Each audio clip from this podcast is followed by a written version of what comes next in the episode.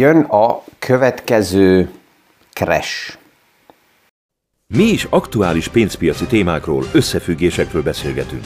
Gazdaságról érthetően János Zsoltal. Üdvözlünk mindenkit a mai PFS Kávézac podcaston.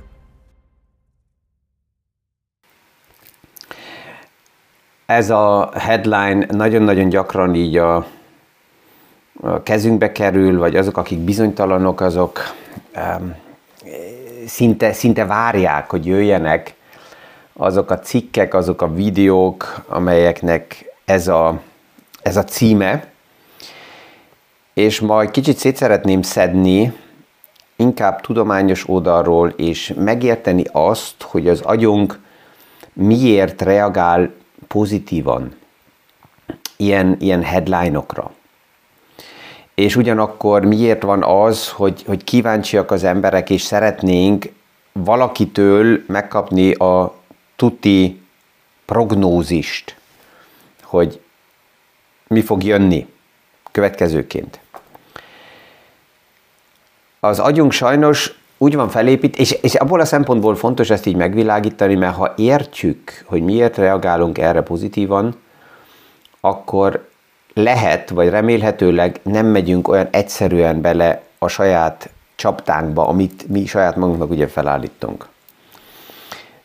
Vannak olyan um, marketing kivizsgálások is, hogy ilyen rém címek, negatív címek sokkal nagyobb uh, klik rátákat uh, hoznak létre, tehát sokkal többen kézbe veszik azokat a cikkeket, sokkal többen megnézik a videókat, hogyha benne van ez a, az a horror kép, a destruktív kép. Um, az agyunk keresi a megoldásokat. Tehát, hogyha egyszerűen nézzük, akkor, akkor az agyunk egy ilyen megértési gépezet az összeépítéséből, és ez visszamegy évszázadokra, vagy évezredekre is, mióta az emberek léteznek, szeretnénk egyszerű összefüggéseket, mint magyarázatot kapni a dolgokra, amik történnek. Ugye van az kijelentés is, hogy nincs véletlen de van véletlen. És, és ezt elfogadni, hogy, hogy nincs mindenre egy egyszerű válasz, ez, ez a legnehezebb. Hogyha évszázadokkal ezelőtt nézzük meg a helyzetet, akkor még nem volt annyira képzett a nagy tömeg, és akkor a, a hittannak volt ugye meg a, a helye, egyszerű magyarázatokat adni az embereknek különböző eseményekre, és ezzel persze, hogy lehetett az embereket manipulálni és, és irányítani is, ilyen egyszerű összefüggéseket összeállítani, működik olyan rendszerekben, amelyek le vannak tisztítva, le vannak szabályozva, és nincsen új hatás, hanem kvázi megvan újra és újra, újra az a modell, azok a rendszerek, amik, amik lejátszódnak, ez így van például a sakknál, vagy különböző játékokban, ahol megvannak a szabályok, és ezen szerint történnek a dolgok. Ez sem véletlen ugye, hogy a, az úgynevezett mesterséges intelligencia, vagy a nagyon gyors rendszerek először a sakkal, vagy egy góval vannak kipróbálva, ahol nincs újdonság, ahol alapjában csak rengeteg kombináció létezik, tehát itt gyorsaságról van szó, és az a gyorsaság, amit a gépek elérnek, az erősebb, mint az emberi agy, ezért ez ilyen csodának tűnik, de alapjában ez egy leszabályzott rendszeren belül történik, és van mellette ugye az a, az a rendszer, amelyik um, úgy nevezik, hogy tanulás, um, tehát lern unfreundlich, uh, tanulásra nem ideális környezet, amikor kiszámíthatatlan események jönnek pluszba be, és ez meg tudja változtatni az egész rendszernek a további működését. Tehát a tőkepiac is akár egy ilyen struktúra, ahol nem az van, hogy A lépést megtesszük, és akkor B történik, tehát, hogy a központi bankok emelik a kamatot, és akkor tudjuk, hogy automatikusan mi történik, hanem egy nem ideális rendszerbe, ha A történt, akkor lehet, hogy lesz B, vagy C, vagy D, vagy E, vagy F, vagy egy kombináció ezekből, vagy egy teljesen más, ami nem is volt eddig a radaron. És ezt teszi a komplexebb rendszereket nehezebbé leegyszerűsíteni egy egyszerű kis képletre. A tudományban van egy olyan, hogy mondják, ilyen, ilyen kijelentés, hogy fizikai irítség, tehát tudósok a fizikusokkal szembe uh, irigyek, mert a fizikába az egy elég rendezett, tiszta rendszer, egyszerű képletekkel le lehet alkotni, lehet képezni eseményeket, és ezért nagyon sokszor például a tőkepiacra is um, fizikusok vagy, vagy technikusok próbálnak backtesteken keresztül felállítani olyan képleteket, ami állítólag kiszámíthatóvá teszi az, hogy mi történik. Ezek a backtestek megint ugye egy lépés megtesznek, hogy az abban a pillanatban, amikor a múlt már múlt, akkor már egy szabályzott rendszerbe kerül a múlt, miért, az nem változik meg. Tehát ami már megtörtént, ott nincsen meg az a bizonytalan plusz paraméter, ami meg tudja változtatni az eseményeket, és ezért a backtestek oda vezetnek, erről már többször ugye beszéltem, hogy a backtesteknél mindig csak azt látjuk, amikor az a képlet működött, de azt a számtalan plusz próbálkozást, amikor nem működött a képlet, azt nem látjuk. És ezért um, tudományos oldalról megnézni azt, hogy mikor lesz a következő crash, erre megvan a lehetőség. Inkább fordítsuk meg, és nézzük azt meg, hogy mekkora a valószínűség, hogy 2023-ban nem lesz crash. Ugyanarra a képletre lehet ezt vissza vezetni, van az úgynevezett Poisson Verteilung, tehát a, a valószínűségeknek a, a megállapítás, hogy mekkora a valószínűsége annak, hogy egy esemény megtörténik-e vagy nem. És ebben a képletben négy paraméter van benne. Az egyik az a valószínűségi szám, amit ugye ki akarunk számítani. Benne van az, hogy milyen, hány eseményt akarunk megállapítani, tehát azt mondjuk, hogy egy esemény lenne, vagy crash, vagy hogyha nem lenne esemény, akkor nulla. Van az úgynevezett um, Euler szám, die Eulersche Zahl, és a negyedik, ami benne van, hogy mi az az elvárt esemény, tehát beszélünk egy keresről. Hogyha most azt akarjuk megnézni, hogy 2023-ban mekkora a valószínűség, hogy nem lesz crash, akkor ez a képlet már elég egyszerűvé válik, mert az, hogy hány eseményt várunk el, az nulla, és ebből, hogyha a képletet e, e, átformáljuk, és azt akarjuk megnézni, hogy mekkora a valószínűsége, hogy 2023-ban valami történhet, ahhoz vissza kell menjünk a múltba, és múlt eseményekkel etetni a, a képletet. 1900 óta 18 nagy tőkepiaci tőzsdei crash volt. Hogyha ezt így beletesszük a képletbe, akkor kijön, hogy a valószínűsége annak, hogy 2023-ban nem lesz crash, az 86 százalék. Akinek ez túl kevés, akkor ez még ki tudja tágítani az egészet, és azt mondja, hogy nem csak 2900-ig meg vissza, hanem vissza meg 1871-ig. És minden olyan évet, mint crash szenáriót beleveszek, amikor legalább 20%-kal korrigált a tőkepiac. Akkor ez azt jelenti, hogy ez alatt az idő alatt, a 152 év alatt összesen 36 ilyen esemény volt, ez azt jelenti, hogy a képletbe, ha ezt betesszük, akkor a valószínűsége, hogy 2023-ban nem lesz crash, az 79 százalék. Na most a kérdés ugye az, hogy így száraz, tudományos oldalról megvilágítva, ez nem nagyon szexi, nem? Tehát ebben nincsen rémhír, nincsen az, hogy egy kicsit így félni lehet, huá, hogy mi fog történni.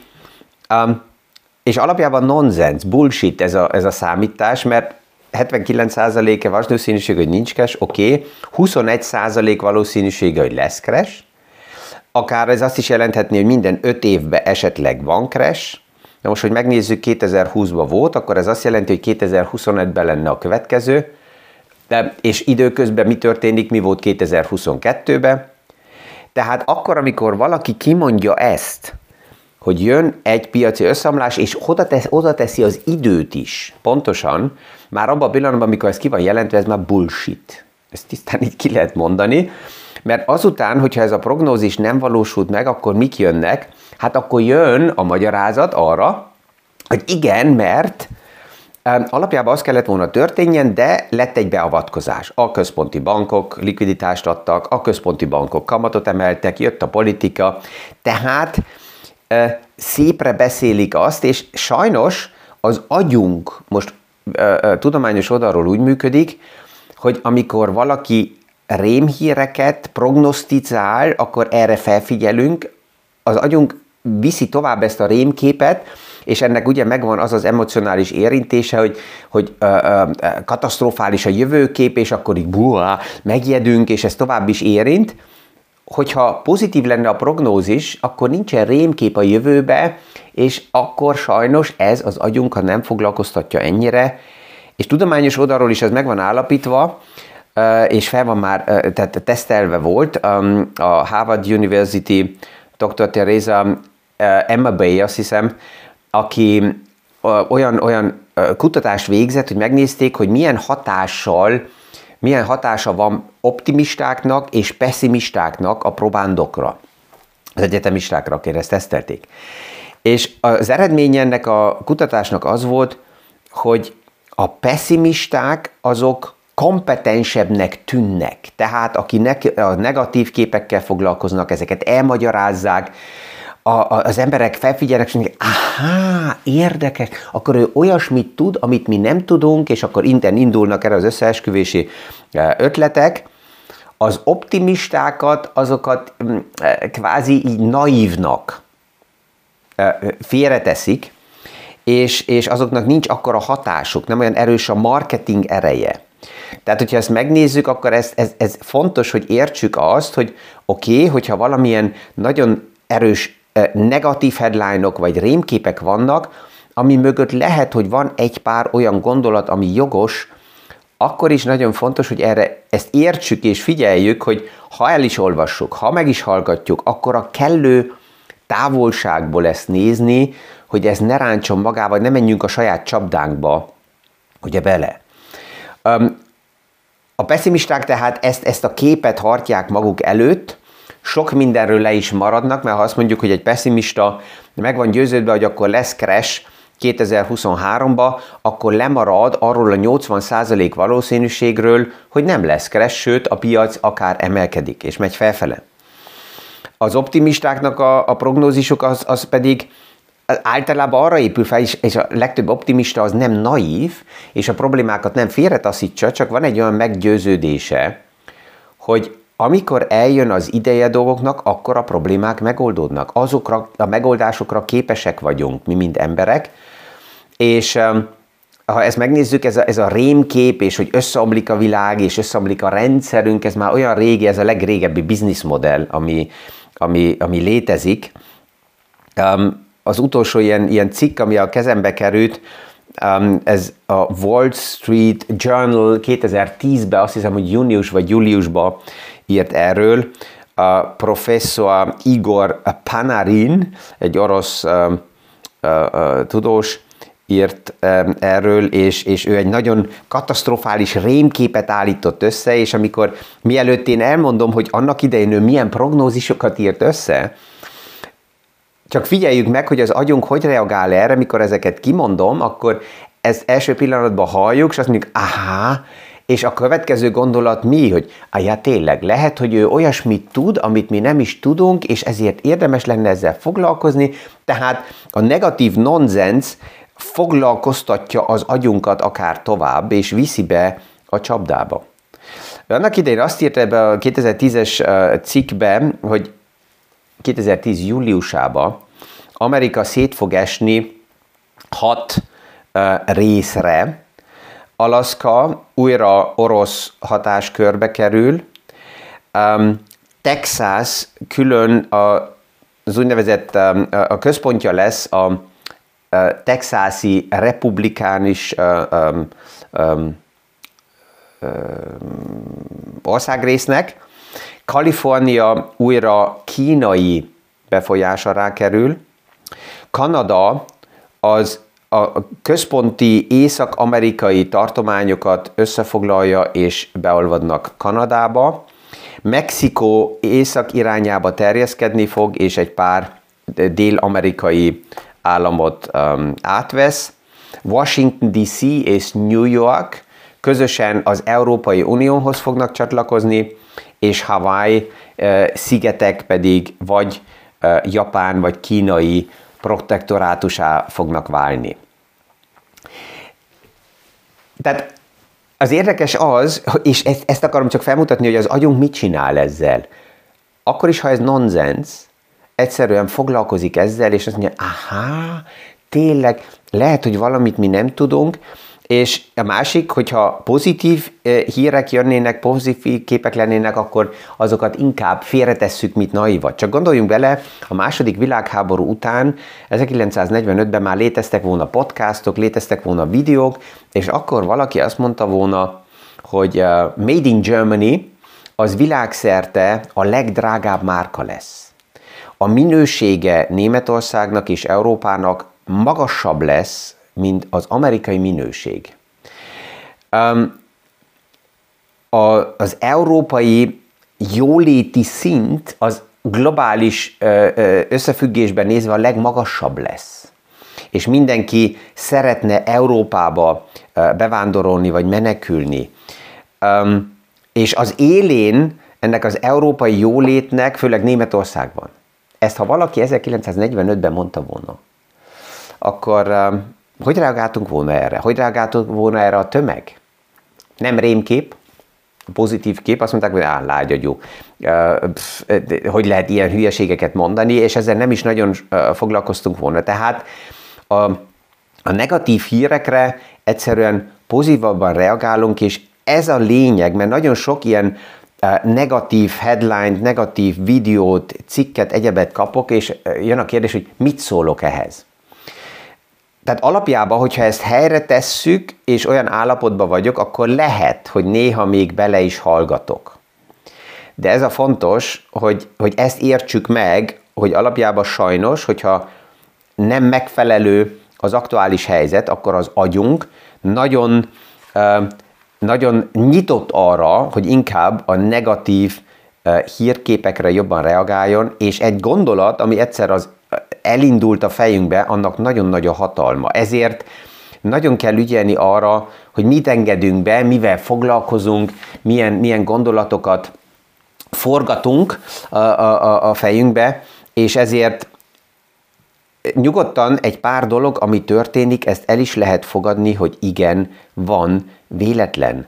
Ami nincsen más nagyobb összefüggésbe, hanem egyszerűen megtörténik, de annak persze, hogy kihatása van, azután a további eseményekre, de nem az a lényeg, hogy arra a magyarázatot kapni, hogy a véletlen miért nem volt véletlen, hanem azzal foglalkozni, hogy az új esemény, annak milyen kihatása van, és ez körülbelül hogy néz ki, hogyha megnézzük a, a, a további fejlődéseket. Tehát nyugodtan, hogyha valakinek megvan egy nyugodtan összeállított, megfontolt és személyre szabott stratégiája, portfóliója, akkor ezzel bármilyen headline-ok, bármilyen cikkek, bármilyen jósok, bármilyen guruknak a kijelentésétől független, nyugodtan érdemes és lehet tovább dolgozni.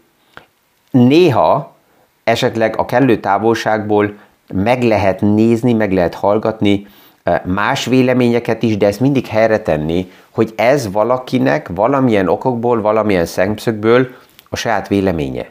És az a gondolata, amit kimond. Megérteni, úgy, hogy, hogy értem, hogy ő mit mond, az lehet. Nem kell egyetértsek. És nem kell minden uh, magyarázat, amit kapok, ez vigyen magával. Erre is ugye egy, egy fő oka, hogy az emberek ennyire nyitottak arra, hogy külső magyarázatokat kapjanak, mert a magyarázatok azok irányítják a meggyőződésünket. És ezért van az, hogy az emberek keresik az egyszerű magyarázatot, és ezt, hogyha gyakran hallják, sokszor hallják, akkor ez elkezdi irányítani a meggyőződéseket, és ez szerint kezdenek el viselkedni.